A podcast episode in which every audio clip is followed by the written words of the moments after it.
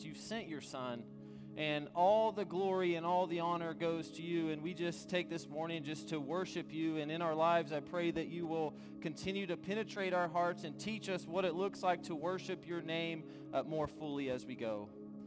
And Father, I pray this morning that you will saturate this environment. If there's somebody who doesn't see your son as the good news he truly is, I pray this morning that you will break those chains that are preventing them from seeing you as the good news you are and let them find freedom in your name. Because that is where ultimate freedom is found. And we praise you because what you've done is incredible. And who you are is incredible. So in Jesus' name I pray. Amen. Hey, so for the youth this morning, uh, you all will stay in here uh, as the youth is coming back from the trip. You all will stay in here, but otherwise, kids, you guys are dismissed. Have a great time, and don't break anything.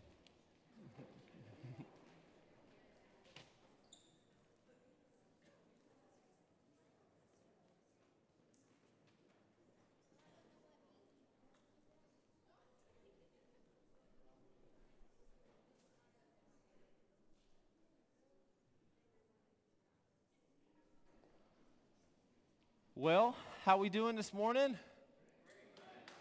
Good. Hey.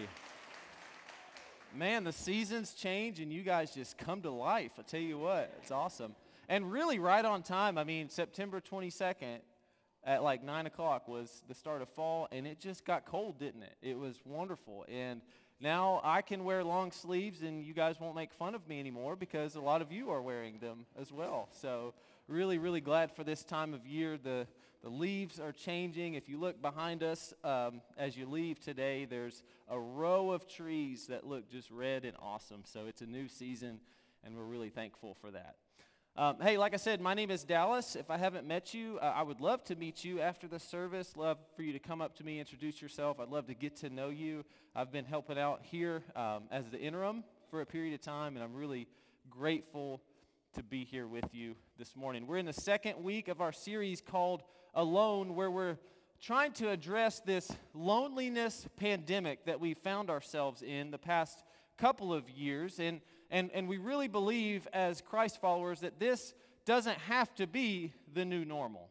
That we don't have to live a life that is physically, emotionally, mentally, spiritually alone. That we can have flourishing, good, relationships. And, and when those seasons do hit, that we experience those isolating moments, that we can um, still have faith that God is going to work good from that situation, that there's going to be good fruit and good things ahead, and that we can maintain hope and, and not give in to the despair and the hopelessness and the purposelessness that comes from isolation. And last week we looked at Genesis 41 the story of Joseph, one of my favorite stories of all time. We're going to continue that this morning. But essentially, there were three things that we talked about. One was that Joseph, in his severe isolation, knew that God was with him.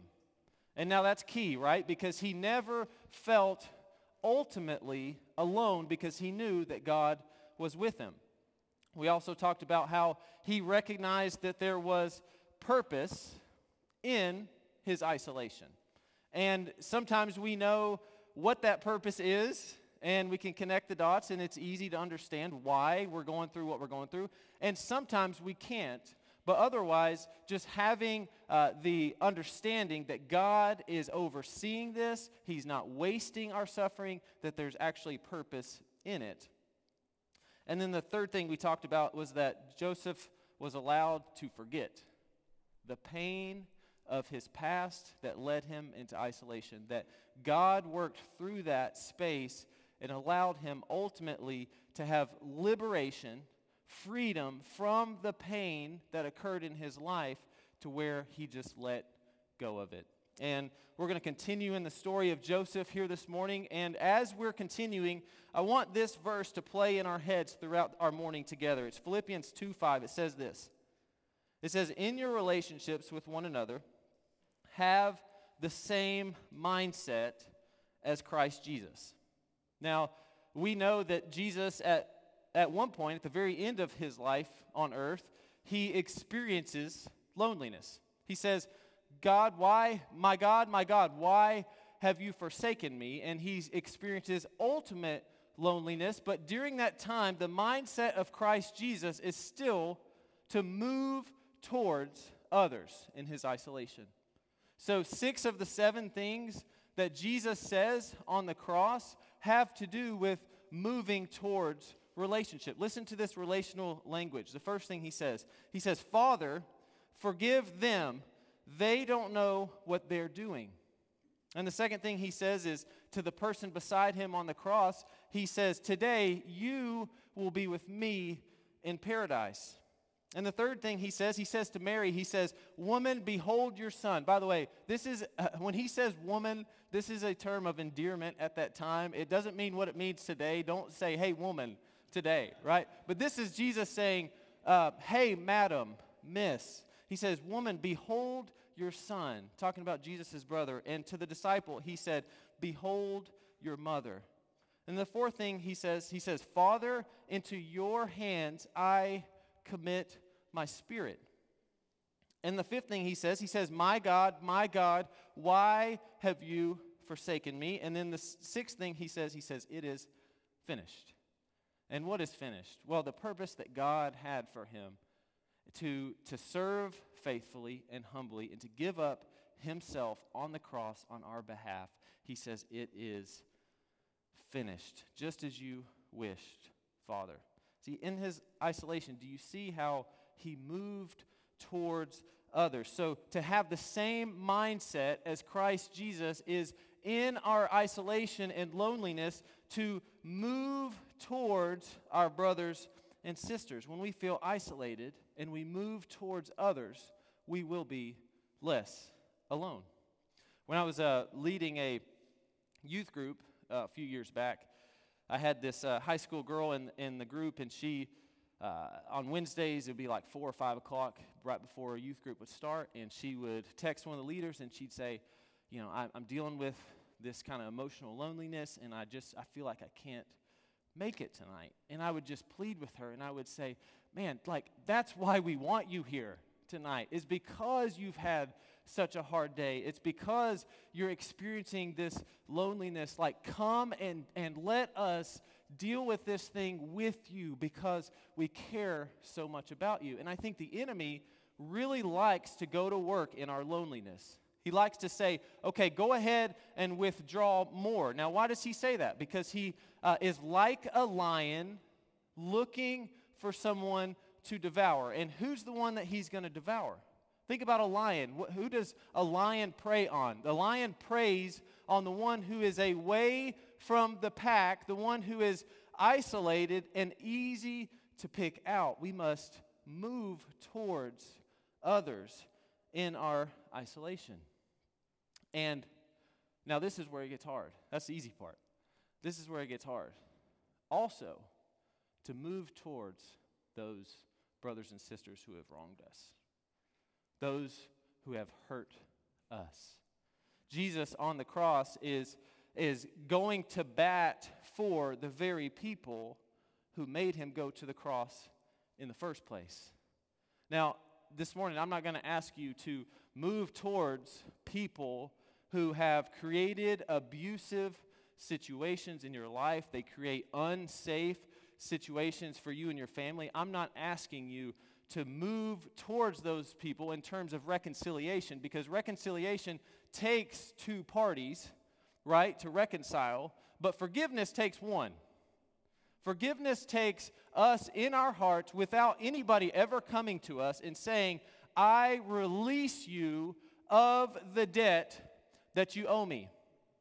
And you can do that without even being able to talk to that person. If that person who wronged you is deceased, you can still release them of that debt in your heart. I'm not asking you to move back towards relationships that just are not good for you. That's not what I'm asking from you today.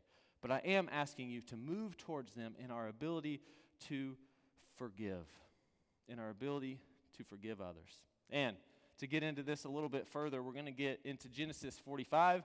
I told you we would continue in the uh, story of Joseph. I think we could spend 10 weeks here, but we're just spending three. Uh, we're in the second week. Genesis 45. Um, I'm not going to recap everything from last week, uh, but essentially, what you need to know for our purposes this morning is that Joseph was one of 12 brothers, and the other 12 were really jealous of him because their dad really liked him and made him this colorful robe and all this, and he paraded around, and they got jealous and they said, Hey, let's kill him. And one of the brothers says, Actually, no, let's make some money off of them. We'll sell them into slavery. Well, Joseph is faithful in all that, and God has a purpose in all that. And uh, eventually, Joseph is second in command of all of Egypt. And really, he's basically the most powerful person in all of Egypt because Pharaoh trusts him so much that he just lets Joseph do whatever he wants to do because he trusts Joseph. So one day there's a famine, just as uh, Joseph interpreted in a dream. They're two years into a seven year famine, and there's a famine in Egypt and in the lands across. So these same brothers who uh, put Joseph into slavery, uh, probably about 13 years ago, put Joseph into slavery, and now they're coming back to Egypt to essentially try to buy food because there's been food stocked up in the house of Joseph because he kind of saw this stuff coming. So he's been saving up money uh, and food and that sort of thing. And so now these brothers come before Joseph. They don't realize that it's Joseph. They have no idea what's ever happened to Joseph. And they come before him and they don't recognize him right away. And Joseph, though, recognizes them from the second he sees them, but he doesn't reveal himself. Instead, what he decides to do is he says, I'm going to test them to just kind of get a feel for where their hearts are at at this moment. And it's this series of him stepping out of the room and just weeping, and then coming back and talking with them, and then weeping some more, and back and forth, and back and forth. And finally, he can stand it no more.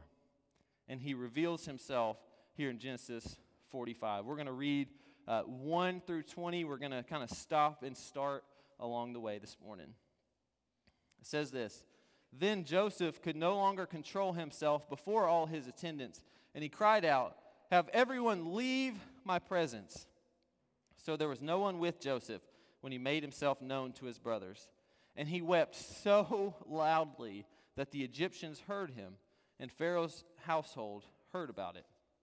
Now, let's stop there for a second. Now, why is he weeping so loudly? Here's my interpretation. You didn't ask for it, but I'm just going to give it anyway. Here's, here's what I think is happening. You know how when, when you miss out on an opportunity, this is a much lesser example, but you know how when you miss out on an opportunity for a job and you say, I'm going to make that boss rue the day that they didn't hire me, right? And you play it out in your mind. You say, uh, you know, one day I'm going to be at a much higher position than they ever were, and their business is not going to do so well because it can't withstand without my presence there. And one day this person will come to me and they'll say, I'm so sorry. I should have hired you. What was I thinking, right? Anybody else? Am I the only one? Okay.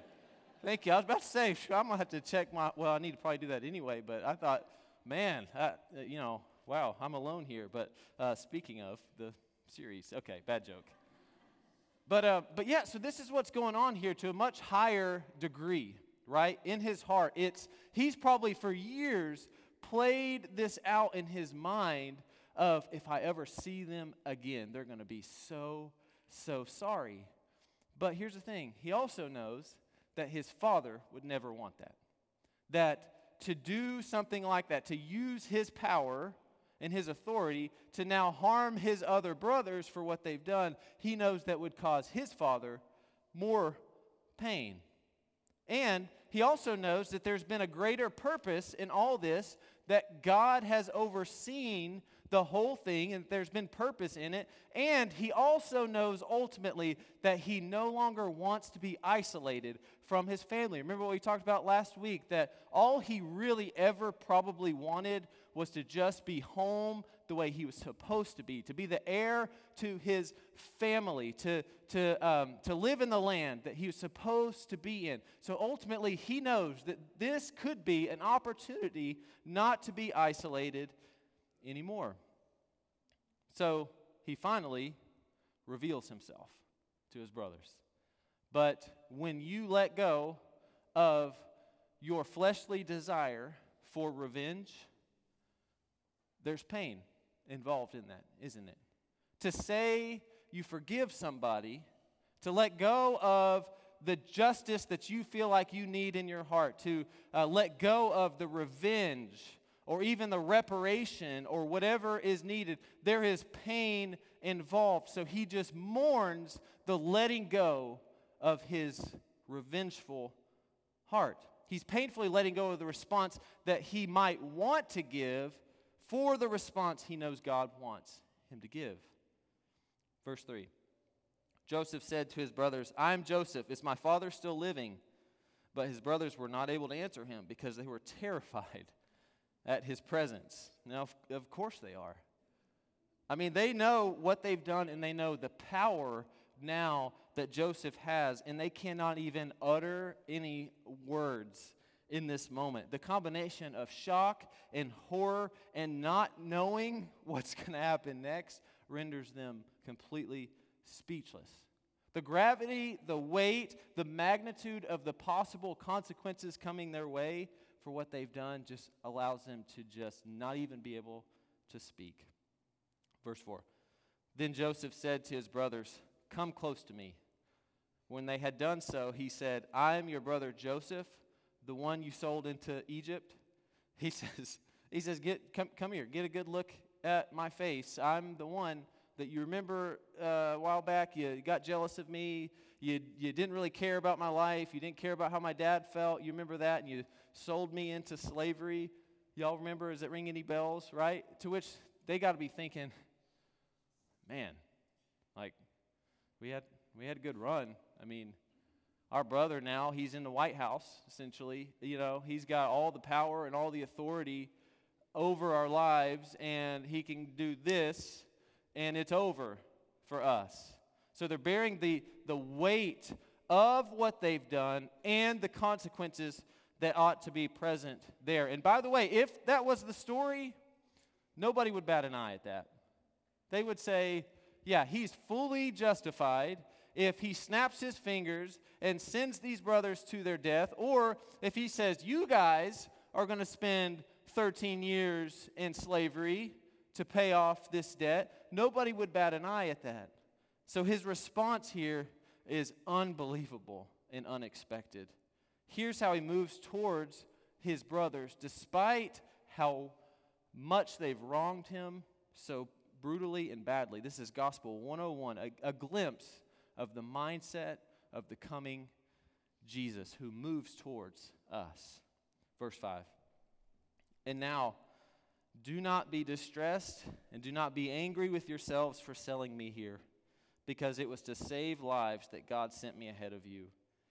For two years now, there's been famine in the land, and for the next five years, there will be no plowing and reaping. But God sent me ahead of you to preserve for you a remnant on earth and to save your lives by a great deliverance. So then it was not you who sent me here, but God. He made me father to Pharaoh, lord of the entire household, and ruler of all of Egypt. I mean, wow. Joseph's response is to say, This thing is so much bigger than you or I. There's so much purpose. God and His authority and power is so much bigger than even these decisions that you've made that wrong me so much. He says, There's a bigger purpose. It's that God has come to restore His people, to save and to restore His people. That's why these things have happened. And y'all, if you want to know one of the reasons why I think our culture feels so isolated so sad, so much going on. I think it's because we continue to give so much power to other people in their decisions that they make, that, that, that they're held over us so much. And we have an invitation as Christians to take a step back and understand that God's perspective is so much bigger that He's with us, that He's here with us, that He's for us, He's never going to leave us alone, and that He can take bad things and turn them to good. Man, there's freedom from what's been done for us where we can just forgive in that moment in time. When we understand that God has a plan and a purpose in the midst, we can freely forgive our brothers and sisters, even those who have hurt us so much. To have the same mindset of Christ Jesus is to trust God enough to just say, I release that debt that you owe me. I release it from you. And again, I'm not talking about reconciliation. Man, I would love reconciliation. The whole Bible is reconciliation everywhere, and it's beautiful stories. I'm not asking that of you this morning. I'm just asking you to forgive, to release that person of that debt. Y'all, Joseph went through the ringer and had an understanding that God had a purpose. God is working here. God has never left me. And because of that, man, I can just freely, freely give. His priorities here are, are really just what I long for our priorities to be to value our relationship with God so highly, and then what Jesus says right behind that, our relationships with others so much that we say, What do I have to do to release this person of the debt they owe me? Because I have the perspective that I want to have this relationship, as far as it depends on me, to have this relationship again and to have freedom from whatever that person did to me. Y'all, we can't hold on to what people have done to us. It's not good for us. It's not good for them. It's not good for relationship. It's not good for the kingdom. And man, Joseph here, the freedom that he must have felt in this moment to just let go, to just let go. Verse 9. Now hurry back to my father and say to him, This is what your son Joseph says. Now that's awkward. I mean, think about what they've got to do at this point, right? Hey, uh, dad, you remember we told you that Joseph had died like a wild animal came and, you know, killed him? Um, well, it turns out we actually sold him into slavery. Uh, we were kind of jealous, you know, that sort of thing. I mean, think about it. This takes some humility to confess what they've done. It says, God has made me Lord of all Egypt. Come down to me, don't delay. You shall live in the region of Goshen and uh, be near to me. You, your children and grandchildren, your flocks and your herds, and all that you have. I will provide for you there because five years of famine are still to come. Otherwise, you and your household and all who belong to you will become destitute. You can see for yourselves, and so can my brother uh, Benjamin that it is really I who am speaking to you. Tell my father about all the honor accorded me in Egypt and about everything you have seen, and bring my father down here quickly. Of course, quickly. We talked about not being in a hurry a couple weeks ago, but when hurry is on account of love and affection, and you haven't seen your father in many, many years, you say, Get him quickly. I can't wait to see my father again. Now, another point I want to make here is sometimes we say that we forgive somebody, but really what we're saying is, I'm not going to hold you accountable for the consequences of what you've done. Now, Joseph here is not doing that. Joseph has actually released them of their debt. And we know that because why? Because he is humbly using his position of power over them actually to leverage their own benefit. Now, think about the love in that. And we talked about Philippians 2 5. Right after it, it talks about how Jesus had all power and all authority and used his position of power not for his own gain, but to leverage for our behalf. And this is what Joseph is doing here. The mindset of Jesus is to use your power, his power, to leverage our success. And this is what Joseph is doing here. He's foreshadowing the coming Jesus in all his glory and all his power and authority on our behalf. Verse 14. Then he threw his arms around his brother Benjamin and wept. And Benjamin embraced him, weeping. And he kissed all his brothers and wept over them. Afterwards, his brothers talked with him. Now, this is obviously a much different weeping than before. This is a weeping of the best kind, of reconciliation of this is a weeping of I'm no longer in isolation. I took the step of obedience to move towards the people who brutally wronged me and and they actually received that. They humbly confessed what they had done, and we've come back together, and I'm no longer isolated. I'm with my family, and praise God, I just pray, I just cry tears of joy in this moment. And so they just, I just picture them on their knees, just hugging and crying for hours, because this is the gospel right here. Reconciling people to other people, reconciling ourselves to God and to others. This is the entire gospel right here. And let us be a people, just get excited about this kind of stuff, man. To see people come back together after there's been pain and struggle, to see the belief in what God is doing and the understanding and the obedience that it takes to actually reconcile a relationship, man, this is everything. And let us be a, a church that continues to just say, man, we desire reconciliation all the time in our community, in our families, all across the world. We get excited about reconciliation. Verse 16 When the news reached Pharaoh's palace that Joseph's brothers had come, Pharaoh and all his officials were pleased. Man, I don't know a whole lot about this Pharaoh or his officials, but I just, the way they champion, man, this is great. This is good stuff. Man, that's everything. This is awesome. And that's what I desire for us as well. Verse 17 Pharaoh said to Joseph, Tell your brothers, do this. Load your animals and return to the land of Canaan, and bring your father and your families back to me. I will give you the best of the land of Egypt, and you can enjoy the fat of the land. You are also directed to tell them, Do this take some carts from Egypt for your children and your wives, and get your father and come. Never mind about your belongings, because the best of all of Egypt is yours. Y'all, the family certainly did not deserve this incredible grace given to them. But they've been given a seat at the table to prosper, to not grow hungry during a time of famine, just the way that Jesus invites us to the table to feast in the midst of our own sin. It's a wonderful story. And because he's reconciled us to him, now we get to move into a new kingdom, leaving the old stuff behind and embracing the new.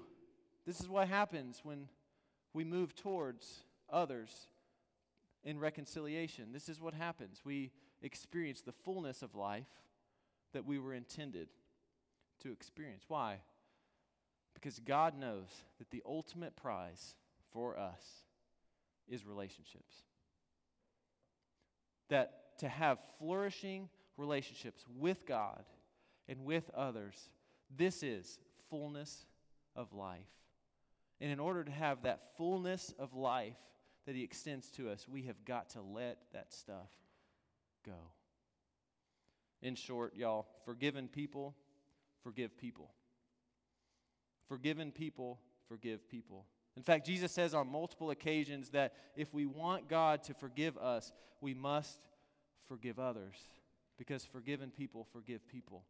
Matthew 6, 14, 15 says, If you forgive those who sin against you, your heavenly Father will forgive you.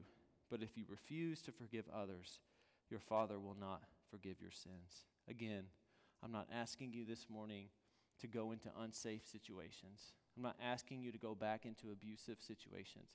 I am asking us, though, no matter who has wronged you, what they've done, I'm asking you to release that debt from them in your heart, even if they don't ask for it. The question I have for this morning is very simply who do you need to forgive this morning? Who do you need to move towards in your isolation this morning? Or flip it around, who do I need to ask forgiveness from this morning. My invitation for us is no matter whose fault it is, no matter how big that thing might be and how little fault that you might have in it, my invitation for us is to move towards one another today and experience the fullness of life that God has for us. I'm going to do things just a little bit differently uh, this morning. The worship team, you, y'all can go ahead and come forward. I'm going to stand at the front here, and if you need prayer this morning, man, I would love to pray with you. If you say, Dallas, I, I hear what you're saying and I believe that it's true, but I, I don't really know if I can do that. Like, this thing that this person done was did was so severe i just don't know if i can if i can actually forgive them. Or or maybe it's on the flip side of you know i need to ask forgiveness but i'm just so embarrassed and i'm so ashamed and i just don't know if i can have the courage and the boldness to actually approach this person and ask them for forgiveness. Man i'd love to just pray with you this morning. Or maybe you're here today and you don't know how to forgive and it's because you don't know that you have been forgiven. That you don't know if you have a relationship with Jesus. Man, I would love to process through that with you this morning and pray with you. Guys, we have fallen so short of the glory of God, and His grace is so big and so strong to cover it. Man, that's worth celebrating. And if you've never truly embraced that good news this morning, I'd love to pray with you through that. I'm not going to twist your arm make you make any decisions. I'd love to just process through that with you. I'll be here at the front. If you need prayer, I'd love to pray with you during this time of worship. The altar is also open for you as well. Let's pray. Father, we thank you for the truth of your word. We thank you for the staggering stories that you uh, show to us that gives us